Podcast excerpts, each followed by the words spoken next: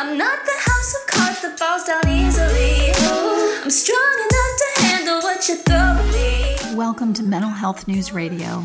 I'm your host, Kristin Sunanta Walker. Just what are we going to discuss? The intimacy that is mental health. Let's continue to make it as comfortable as discussing brain health or heart health. This show has been on the air for several years, and we have amazing co hosts. And then we created a network of podcasters on mentalhealthnewsradionetwork.com, a place where every possible facet of mental well being can be talked about openly. My show, after several hundred interviews, the format is this intimate, deep, funny, touching, sometimes uncomfortable, but always vulnerable conversations with interesting people. The goal is to have you, our listening family, many of you who have become my good friends, feel as though you are listening in on private conversations. Thank you for tuning in and becoming part of this amazing journey with me and now with our network of podcasters. Just knowing this podcast might be helping any of you realize you are not alone on this journey called being a human being makes doing this podcast worth every second. After all, we promised we'd be cordial. Hey everyone, Kristin Walker here, and I'm on with Dave Ballenberger, my co host for the Business of Mental Health show. Hello, Dave. Hey, Kristin. Well, I'm excited today. I think we're going to have a great guest. I agree. We've got a, a longtime friend and colleague of yours, Pastor Eddie Williams, who is the CEO of Lakeridge Transitional Housing Program that's in Detroit. Pastor Eddie, thank you so much for coming on the show. Well, it's my pleasure to be here today. How both of you doing? Great. Doing, doing good, Pastor. So, Dave, tell us, our listeners, a little uh, a little bit about the two of you and your history together, and then what you wanted to talk about with Pastor Eddie on the show today. Well, about 12 years ago, I had a business partner who thought we were going to make a lot of money in Detroit, and he dragged me down to Detroit to see Pastor's program or building because didn't have a program then, and I reminded Paul that I had chased truants to these neighborhoods back in my delinquency days. We went in to see Pastor, and the building was in kind of rough shape, and he was kind of getting started. And I think he wanted me to leave because I kept asking him about was he licensed. and then um, on the way home, uh, I'm in the car, and I we, we he and I stayed and talked for a while. My partner left, and on the way home, I I, I something said, "Well, you need to call this guy and help him," and uh, that was quite a while ago. Okay, So that- fantastic. that, that, that, that's how the two of us met. And since then, um, you know, Lakeridge has had its ups and downs, and the Pastor can talk about that. But I think the thing that I really want to focus on today, as far as the business of mental health, is how hard it is for the small provider to operate in the system that we have. Um, because I know for the city of Detroit and in other cities like Detroit, where there's a lot of folks with issues and problems and they're poor is that these small agencies are the backbone of the services they provide. These are the people on the streets, um, not not the big giant groups, three or four that are in Detroit. That yes, they get paid quite a bit, but and they provide services, but they don't provide the same kind of services that a Lakeridge would. And um, I'd like to have Pastor talk about that struggle and uh, first, though, talk a little bit about himself. Well, thanks, Dave. Uh, I want to say hello to your viewers, uh, to your listeners. Um, you know, this thing happened, like Dave said, it, it seems like centuries ago, but um, about 12, 15 years ago, Dave did visit me, and I was struggling. I first decided to open up, uh, bought a building that was a um, a building in Detroit uh, that had about 36 units, housing units in it, apartment units, but it was infested with drugs and and and crime. And having come out of a business career in construction, uh, you know, and living in that particular area, in the U of D area um, of Detroit, Livernois Six Mile area, uh, that building did inflict a lot of crime on the area. So I had a uh, warehouse there and uh, in construction, and uh, and just got tired of seeing the young men there just assault themselves and just bring havoc on the community. Had a little money then, uh, bought the building, um, and then decided to clean it up and make it into some decent housing. But I didn't realize that the community was going to still be the same people. Uh, the, the, department was going to house the same people uh, that was inflicting the, the, the, the pain on the community. So uh, they were all had addiction problems, legal problems, you know, unemployment, that kind of thing, which happens in in an at-risk community. Uh, and so, uh, dealing with some of the clients, dealing with some of the uh, tenants in there, and they had been in and out of uh, treatment. They said, you know, uh, you're just running a treatment facility.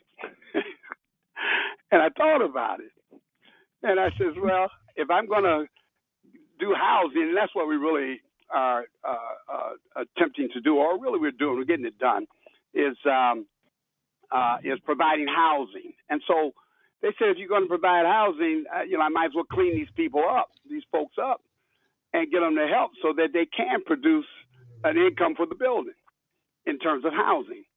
And then the rest is history. Dave uh, helped me so much and continues to help me uh, and uh, consult with us. And and uh, we got connected with some agencies uh, uh, like Detroit Mental Health Authority, Detroit Wayne Mental Health Authority, but at the time it was called Detroit Bureau of Substance Abuse with Dr. Trent back then. And mm. we got a small contract for about ten thousand dollars a year. And uh, you can imagine that paid maybe uh, a light gas bill for a season. Right. But but uh, uh, so then we uh, begin to learn and about uh, the uh, effects of addiction, and uh, we went on to rehab the building, get clinicians.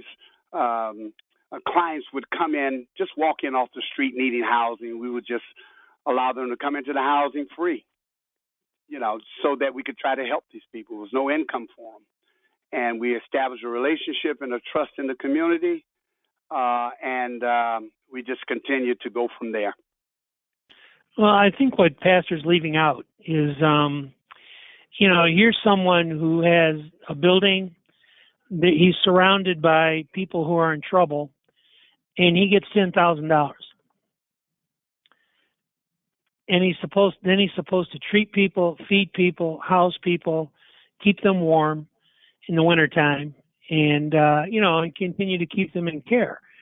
And I think you know I think pastor when you talk about this you know I think you have to kind of talk a little bit about some of the struggle that you've gone through as far as getting that $10,000 to be a little bit more. Yeah. And okay. uh and and even some of what we've had to go through just to keep it uh, you know, in terms of where you're, it's you're at right. right now. Yeah, you're right. Uh, you know, first of the things you have to do is you have to go out and uh, and volunteer our services uh, at a low rate or no money at all, uh, and then garnish relationships politically uh, so that we can get uh, on some particular payments for the DTE or, or gas bills or things like that. And also, uh, if you're not a named agency, been out for a long time, like some of the larger agencies, you know, uh, clients, you know, they tend to um, uh, not uh, want to come into your facility, you know, and get the additional help that they need. So we had, we ended up having to um, uh, go out and and do fundraisers. We had to uh, use our personal funds uh, our personal financial funds that we had, our savings and things like that. But one of the good things about the city of Detroit is is that they do have uh, they have other nonprofits like food banks that allowed us to be able to get the food that would like Forgotten Harvest are some of those agencies that helped us. We also got some of our uh, some of the things that we uh, that we use for our beddings and things from Salvation Army as well. So the collaboration and partnerships, as you start going on, they start linking themselves together, and you get seem to get stronger each and every year. But what we mm-hmm. also had to do is start going out and filling out applications. We weren't big enough for grants at the time. Right. We couldn't. Our names weren't out there for grants. You know, it wasn't a familiar name applying for these grants. You didn't have five, six, seven, eight, ten years. You know, they would not pick you for these grants. But how would you ever be able to get money if you don't start somewhere? You know what I mean? You can't. You know, you just don't start off big. You you start off, you know, in the grassroots, boots on the ground. You see, helping these people who have nowhere else to go. So we we what we decided to do was we decided to go after uh, the smaller things like the city had, like block grants, uh, block grants. Uh, we also decided to um, go after CARF, which was a CARF accreditation, which Dave helped us with, right. which allows which allows us to be able to get recognition uh, where you are accredited. So there's a several processes, and Dave, you might have to you remember how um, you know at some point we were asking for uh, the city of Detroit to extend us money, and then they they wouldn't extend us money. So mm-hmm. thank God, thank God that we were the pilot program, and they allowed us to continue on. Yeah, and, I, and again, I think that's that's part of the problem. Um, because when you take a look at, you know, and this isn't just true of Detroit, this is true all over the country. Um, we're just now working with Salvation Army in, in Indianapolis. And when I was there visiting, it reminded me of Lakeridge, you know, in terms of their struggles and what they're trying to go through. And, you know, and, and you know, and you talk, Pastor, about doing fundraisers and things like that. Yes, we did that, and everybody does that but you were doing that to survive. You weren't doing that to enhance an operating budget. What you walked away with was your operating budget, you know, in, in terms of what you had to do. And, um, you know, I've seen Lakeridge do a lot of good work, but on the other side of that, there doesn't seem to be a lot of support for little bitty agencies or small agencies that are doing the job, but they're not getting funded. And they're getting hit with a lot of rules. And uh, you know, I you talked I talked to well, we interviewed Major Williams last week, but one of the things that's going on there is is that he's constantly getting hit with a new set of rules, and he has a limited number of staff, and Pastor Williams is too. Um, and you know, and it takes a lot of staff in order to be able to help the needs of these people. Because remember, we're not only are we housing them, we're trying to uh, we have to transport them, feed them. Uh, many of them come in with no clothes, no anything like that. So we have to stretch our monies um, and make sure that we put it to good use so that the client can get the best, so we can get the best bang for what we're getting. You know, you only get so much money um, per day, uh, and then you all, then the way they are also the system is is adding all these policies about what clinicians have to have. So the state wants one, Wayne County wants another, City of Detroit requires this. So you're steady sending your staff to uh, different trainings to to get the certificates just to get a little of the money. So you know it's very difficult to um, have a staff where you can concentrate, where you have a peer coach, you have peer coaches, and you have the uh, MSWs, the clinician social workers. Now they have to have a peer coach license. You know, you know, it just it just keeps nobody. Where does it end at? You know, it just keeps hobbling along down the field, kicking the can down the road. You know, and so what we're trying to do is is, is put together a team of integrated health care where we're not in one silo. So right now, you know, we're supplying all these these different um, we, are supplying all these different needs and cares, and um, it, it, it, it, without the finances. Right. Without the finances, without getting paid for it because you don't have a certain uh, certificate, you know.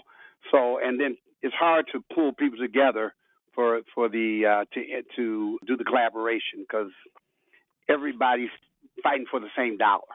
Right. Yeah. you know, and I think Pastor too, as, as a group, uh, one of the things we had to talk a little bit about because we're not, you know, we're not angels. Um, what happens with the smaller agencies is that they all sit in their corner, and they never come together to um, organize and pull themselves together as a group so that they have some say so. And Yeah. so everybody's so desperate to get the one nickel that's available that uh, they're all, I wouldn't say fighting with each other or even competing with caught- each other. They're cautious. Yeah, they're very cautious about doing anything because they're scared that if they do anything, they'll be cut off. Yeah. And uh, and they won't get anything at all. And again, that is not just true of Detroit. I hear the same thing coming out of Indiana. I hear it from other places where we work with small programs in the inner city that um, it's it's the same thing. So it really becomes a struggle. And um, you know, we have a huge opiate problem um, that has definitely hit Detroit, um, as with other large cities. And it seems like we keep talking around it, but we never talk about it uh, in terms of what we could do as a group uh, to get things done. Um, and now we're looking at uh, value-based payment, which is going to add another dynamic to this whole process. You know, in terms of you can't prove that somebody got better, you're not going to get paid. And Wayne County Community Mental Health is definitely going in that direction. And when I say Wayne County, Detroit, um, you know, about the city of Detroit, and and the whole and and you know the country is going to be going that direction too. So it's even I think going to become tougher uh, for the small provider. Well, one of the things that we do as you know as a small provider is is that we try to develop our own niche as well. Uh, you know, we do supply, we do uh, provide uh, housing, but we also uh, we provide something called shared shared living. You know, uh, where our clients stepped up to another level. They only get one year worth of um, uh, one year worth of services, which is not enough. They give us four months to to service these clients who have uh, extreme uh, uh, have severe problems. Uh, four months is not enough time to do anything, but this is what we work with. So it's so much harder um, because larger agents can dip into other pools of funding, where a smaller agency might not have all those pools of funding to move their clients about. But what we managed to do is develop a niche of housing where we we have um, uh, starting a program where we have skilled trades. And because we have a collaboration with uh, other agencies that does job trainings and gives clients a few dollars, okay, then they can use those few dollars while they're doing the training to pay for, and we, we give them a, you know, we, we give them some type of a discount on their housing because of based on what they're, they, um, what they make. And so, therefore, they don't have to have, live in the fear of I did four months, I'm homeless, I don't have anywhere to go. So now we put them in this this, this training program, uh, and they get a little money, they get a little bus card, they work around uh, some of the housings that we have uh, that we've uh, bought from the city of Detroit, and then they also then get we enroll them into a skilled trades for the city of Detroit uh, this is uh, what we're looking to come for, come in uh, probably come into play in the next couple of months. So we're working hard to get that, and so therefore they can establish some type of career and continue in the recovery community where they can get supports through outpatient. So we develop our own niche in order to be able to keep these people uh, the persons that are in need and have strugglings so that they can feel the support of a community and feel that they're they're on a upward mobility Mm-hmm. you know so uh, these are some of the things Well- that help us How many houses does Lakeridge own right now? right now we have about 12 houses that we own Okay, because one of the things that we were working on together was developing a recovery community right. where people would come uh, where where Lakeridge sits in Detroit. It's like you got three blocks up and down, and then we were looking at two blocks to get houses from the city that would rehabilitate, and then when people get out of the program, they go and live in one of our houses. with the idea being that if they start to get in trouble, they start to slip again, that we'll know it right away, and we can uh, tighten them up and uh, pull them back together again, and keep them going down the road. Um, personally, I think that's a fantastic idea, but um, I think trying to get dollars for it has has been difficult. Oh, it's been a struggle. Um, yeah, I mean twenty one dollars a day uh, Wow. to to clothe, feed, uh, treat, and uh, take care of somebody. Hard. Right.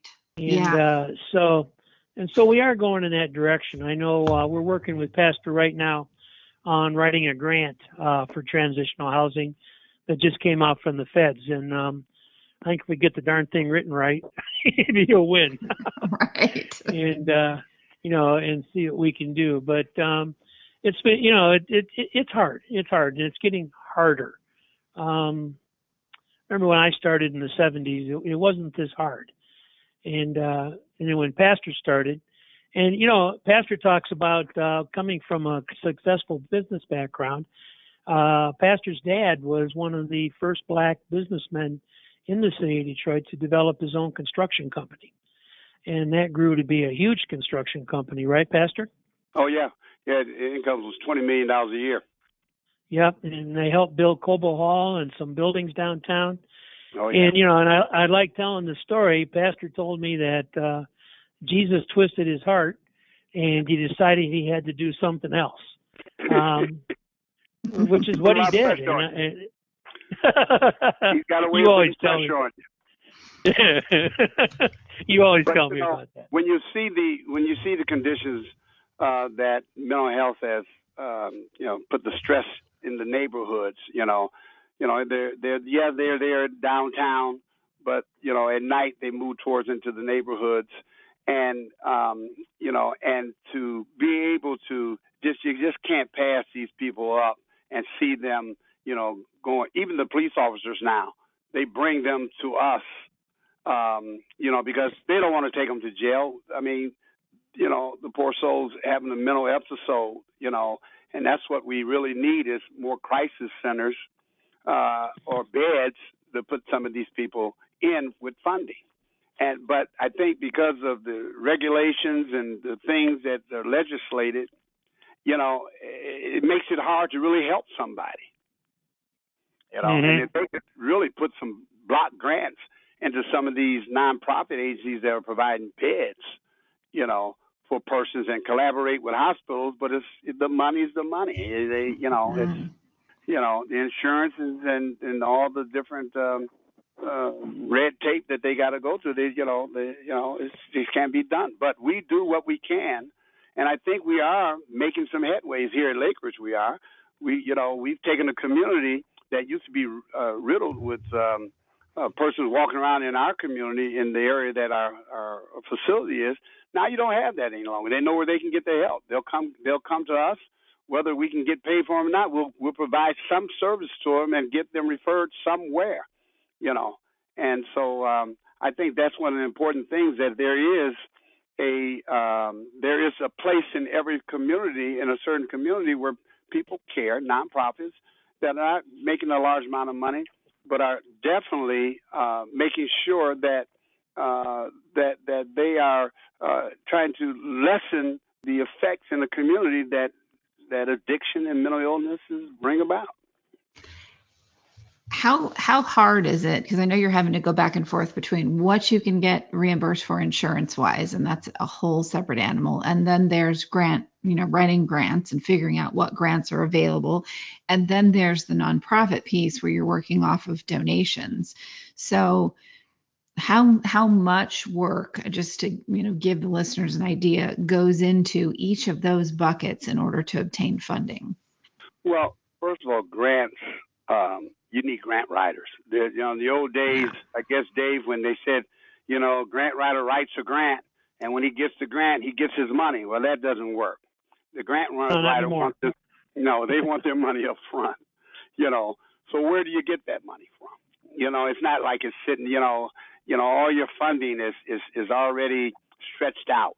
So uh, the grants are something that, as you begin to explore the avenue of uh, of funders, um, and uh, and that's that's more to me is more creativity. You know, that's more political outreach to me. You know, that's to try to find funding is something that has to be um, uh, visualized, so to speak, and you know, and, and Dave and I we talk and we you know, hey, you know, what's coming down the pipe? What's you know, what is the what is the uh, legislatures doing? What are they doing? Legislatures, um, and so we we think of ways to uh, we meet with um, with uh, hospital CEOs and we meet with uh, CEOs for mental health cares and all kinds of things and just talk about where can we find money. So we talk to our state reps. It takes why it takes years to develop that kind of funding. Yep. Because most of that funding is already allocated out. Yep. So How many hours would you say a work a, a week you put into uh, working with political leaders, Pastor? Oh my lord, uh, I would say at least uh, I would say at least half the week I'm talking political with leaders. Yeah. Almost, I spend 60 hours. A, I spend almost 80 hours, almost se- 60 hours a week. I'm a pastor, so I work seven days a week almost. So that you know, but in terms of, I talk to a political leader at least three or four every day. Wow. And that Every is day. to keep this at the forefront. And you know that you are one of many organizations that are doing the same thing, correct? are, are Right. doing the same thing. And that means that you have to volunteer your services. That means you have to, you know, um, uh, you know, pick up people for just. It's just a lot of different services you have to provide. Uh, you know, we do a um, we do a feeding program on two sides of the city, and so what we do is, and the city recognizes the need for the food program because people come in through Forgotten Harvest uh, maybe 200 people every two weeks will come to one location uh, where we have our church, and then another location where we have our agency, and we'll pass out the food and orchestrate it and develop relationships and ask, do they need help with addiction or do they need help with their family? What do their help need? And so we have all this information. And so this information is useful to the health department and other people. So, you know, so we kind of help use that along.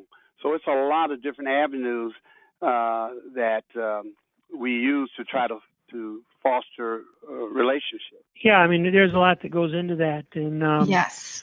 you know, it actually, if you think about it, you're spending that much time talking to politicians with proper funding. You could be spending that much time uh, working with someone who needs your help. Right. Exactly. And because um, you know, I go to some of these things with uh, Pastor Williams too, and I don't have any problem with politicians, but um, their end goal isn't always um, helping humanity. Um, once in a while, so um, you know, I think you got to think about that too. Um, so it, it, it's a challenge, and that's why when we talk about the business of mental health, I think these smaller agencies are a large part of that business in terms of the service delivery that, that they provide and uh, and what they look like in the community. Well, what happens when they when they run out of services? A, a client runs out of services. The larger agency can't receive them. They come to us. That's right. You know, they only Yeah. get X amount. Yeah. And when that when that amount's up, they don't Yeah. get any more until it renews, and that's you know, renew. every year. So where do they go? Well, they go to the smaller group that Right. still provides the services and the care.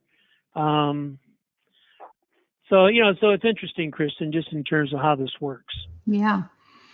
I know, and, and a lot of people that you know, we have a lot of listeners that are, um, you know, in school right now to get into this kind of work, and this is not anything that you know is part of a curriculum that I've heard of in terms of going into pastoral care or setting up a nonprofit like this. Um, but I, I could be wrong. I don't it- know. it- no, you you're absolutely right. It's it's hard. You know, you I I know um I took graduate students for a long time and um had them come down to Lakeridge.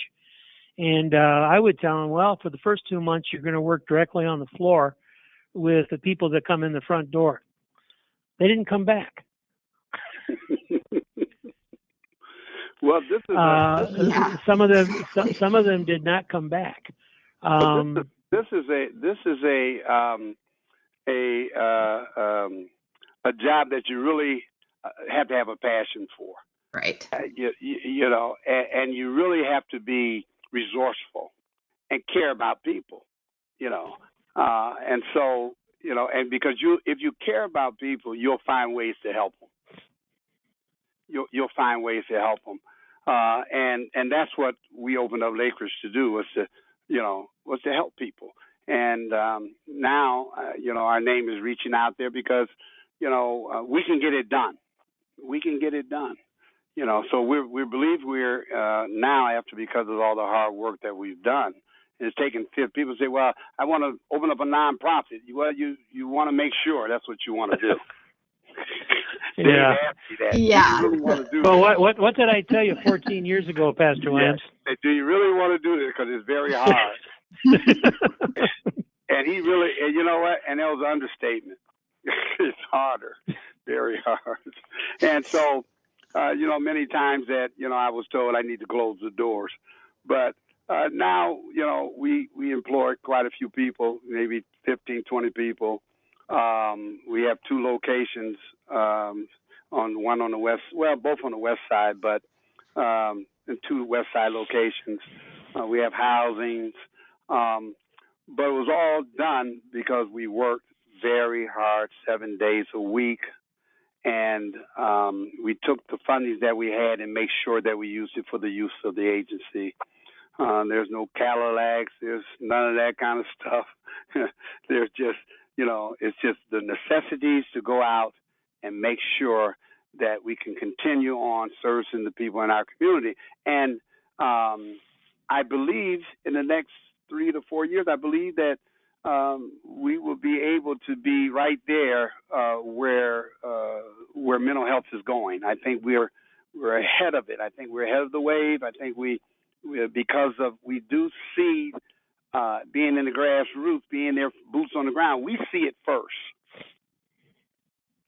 yeah. It yeah. How do so, you how do you deal with that piece where you know you have longevity in what you're doing and seeing how things evolve or devolve over time is imperative um, and then you have, you know, people that are just coming out of school and getting into this field now, and they may have learned, you know, some new things, but they don't have that benefit of, you know, well, the right. wheels of justice turn slowly, but they do turn kind of a thing. How do you sort of manage that? new person that's coming in and uh, excited and they they may have some great you know new ideas but um, sort of blending that with the I've been around a long time. I know how this works. well, I, you know, my son. Pastor, talk about John. Talk about John. Yeah. My son, um, when he was going to school, uh, high school, he says, "Well, you know, I'm going to college, Dad. You know, and what, you know, what, what should I? What do you think?" And I said, "Well, I need to help, John. I don't want you to be a pastor right now, so I don't want you to be a preacher because they don't pay much." so and so I said, why don't you, you know, go into social work and you can help us and get all the particular licenses and things like that, the credentials. So he did. He went to Western University, uh, got his uh, degree, uh, his bachelor's now in uh, addiction studies, social work and addiction studies. Um, he's been working with me now. Uh, he graduated last summer, so it was in about six months, maybe. Might not even be six months. Um, and um, he realizes now. Now he was with me uh, when he was a little boy, growing up, seeing all this stuff. I didn't think he really wanted to be involved in it, but by him being around it and see people being in the neighborhood. Now, if you're coming from, uh, I'm not going to kick U of M, but you're not. A, it's not a. Um, it's not um, urban. You know, you coming from an urban setting, you kind of know you know how people are, and people coming from school that doesn't really know people, you know, might be frightened by all of that. You know what I mean? So, um, you know, first of all, you can't have any fear and intimidation about working with people. And so, my son, when he came in, you know, he knew everybody, but he did not realize he thought he could just put some policy down, you know, and they'll follow it, you know. Right. Know, That's where the I've this. been here a long time, uh, and let me tell you how it really is. you know, he says, yeah, I told the guy to do that. I said, what do you do? He said, he didn't do it. I said, well, what are you going to do now? You know what I mean? So, you know, and then he's dealing with staff, you know, how, because you used to grandfather people in. You know, all these clinicians were grandfathered in. Now that's wiped out. So you got these old these old timers that used to be dealing with, you know, this hard love thing, you know, with addiction, you know, uh, you, you know, you got to be hard on them, you know, and this that, and other. And then you got a young kid coming in here saying you got to use these theories and and you know and all these different teachings, and so you got to clash even with the, the counselors. So you know, you know, and but I I do see now that the system is trying to get them all on one accord in their teachings. You know, you got social workers, you got uh, you know persons that are peer counselors and all, but they're trying to get them on the same page, so they're all saying the same thing. You see, so but when I see young people come in, um, they don't know how difficult or how much trauma that this particular person might have experienced and still goes on to experience because it's not like they can come into your agency and get well and leave and got some nice place to go to. So it's they just see this constant revolving door coming and people just leaving and coming back, leaving and coming back. And I they have to I tell them you have to pace yourself because it's going to take time. And so with my son, he's realizing now is is that all he can do is is make sure that he is there for people to listen to them and to make sure that they, he talks to them on a regular basis and really listen and not just tell them what to do. Because it's not about you telling them what to do. It's about trying to you know understand what they want to do and then guide them to where possibly they can do. Hmm, interesting. How has the ability to get the right training for new people that come in? Um, how has that? How have you seen that change, or how is that shaped? You know, in the current climate that we're seeing today, politically, and you know, in the field of mental health. Well, I, I really see it, it's advancing. Um, Oh, good, good. It's advancing once the once they make up what they really want to do. The system, nobody really knows. Here in Michigan, Dave might be able to speak on that better than I, but it doesn't seem to me that you really know what to do with these people.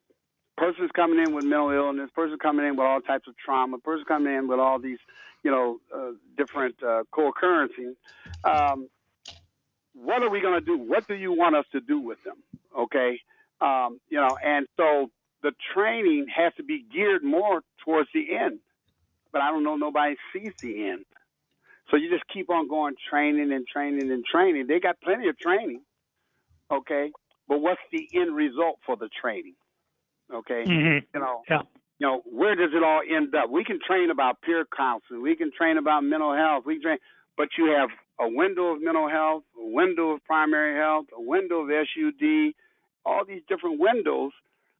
But you have to put them all together and do a training to make sure that it all, you know, is a steady stream.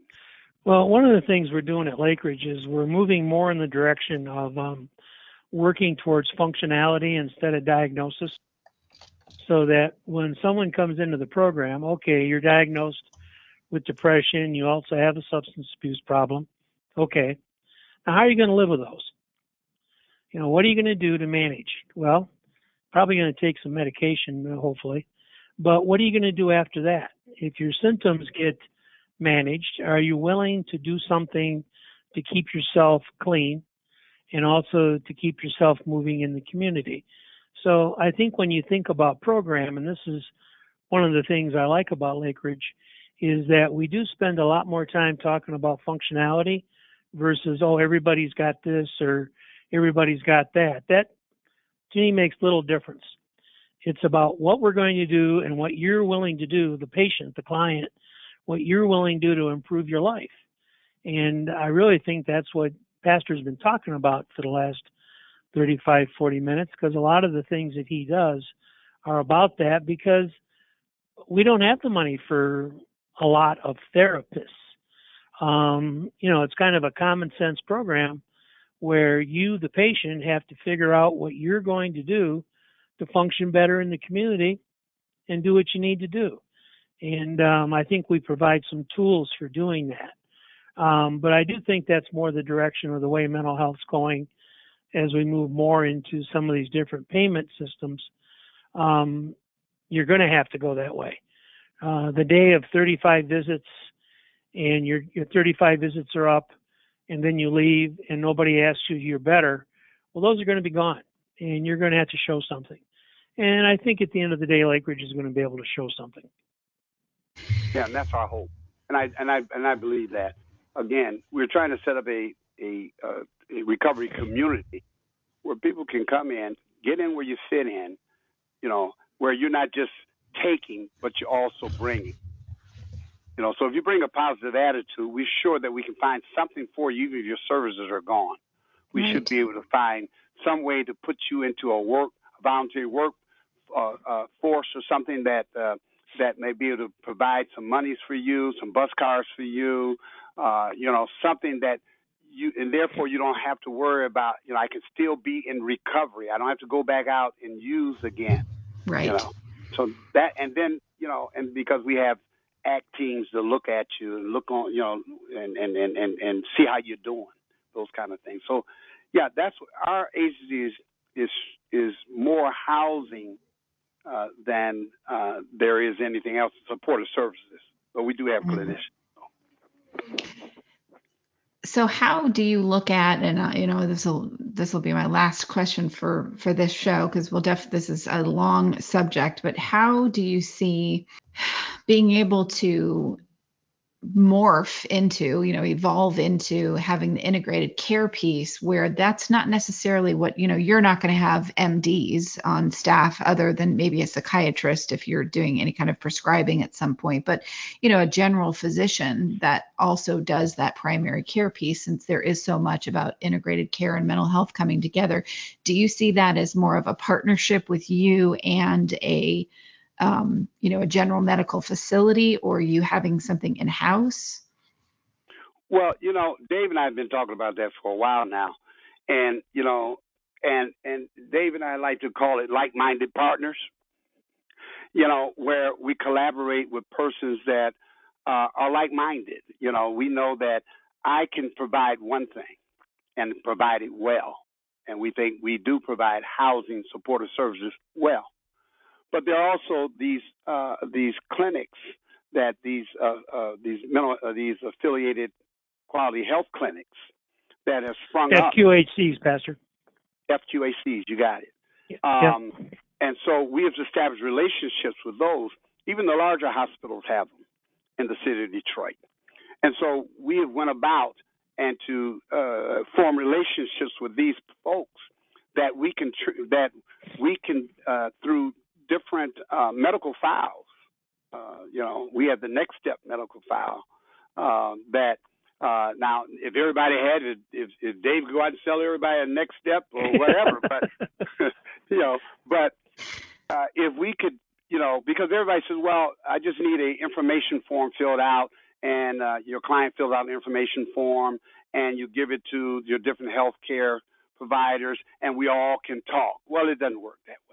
Okay, you know, even though my client gives that form that he says I can talk to the mental health person, well, they're busy. They got 15 minutes or 20 minutes with their client. They don't have time to talk to me. Okay, so but if we can, what we're trying to do is, and we're talking all the time, and that's where we Dave mentioned about everybody's keeping their information close to the chest. I don't want to share too much information with you because I need all those your dollars too. But if we can get to the point, there are partners out there that we don't want, we don't need, I, I don't need the expense of a doctor coming into my office and I paying for him and all this kind of stuff. I don't need all right. that. Right. I, what I want to do is do what I do best. And what I do best is take in persons that are homeless with co-occurrences, problems with mental health, substance abuse problem issues, and I get them stabilized and I get them uh, uh, uh, the support, the referrals they need, and then I can transport them with a with a peer coach to where they need to go. and stay with that person until they come out of there and Right. then come back with the information. So that's how I see it. And then if we could, you know, the the electronic file system would just make it so much better. Make Yeah, and I, I want to give a plug because we have to, because I know that one of the ways that you're able to keep track of all of this is by using Next Step Solutions. And for those Yeah. of you that are listening, this is a behavioral health EHR that I've recommended over and over and over again to agencies, uh, just because it's the only one I find out there that um, can handle every single type of practice from a methadone clinic to an outpatient to an inpatient to a psych hospital. But, um, you know, that I want to put that out there. The website is uh, nextstepsolutionsinc.com for any of you providers or agencies that are listening. And, you know, they've been around a long time. And what's been fascinating for me is to see them um, morph and change and be able to, you know, handle all the changes that are happening in the mental health and addiction treatment industry and be with agencies like, you know, you've used them, Pastor Eddie, for a long time and they're a huge support of our show and our network. So, um, and Dave is still, you know, with that organization. So, you know, I got to put that plug out there because they're one of the good guys when it comes to an EHR, which people can complain about a lot. Well, it sure helped us tremendously when we got on uh, in in the um, electronic filing system, and it can do so many different things, provide so much different data. So, um, so if if um, the the upcoming future is trying to get day, trying to get next step into all these different agencies, that'd be great. Thanks, Pastor. Great. great. Well, thank you so much for coming on, Pastor Williams. Can you tell our listeners where they can find out, you know, more about what you do? Yeah, they can just uh, Google Lakeridge Village Inc. and it'll pull up our white website. Fantastic. Any uh, last words, Dave? Not for your life, but just for you know this show. no, no, I think um, I, uh, people are. Pastor and I have worked together for a long time, and um, you know I really appreciate him and everything that he does, and uh, you know so um, we'll just keep up the good work and keep pushing along. I think at the end of the day, we're we're going to win. agreed. Agreed. Well, thank you, Pastor Williams, for coming on the show. Thank you. Enjoyed it. And thanks to our listeners for tuning into another episode of The Business of Mental Health on Mental Health News Radio.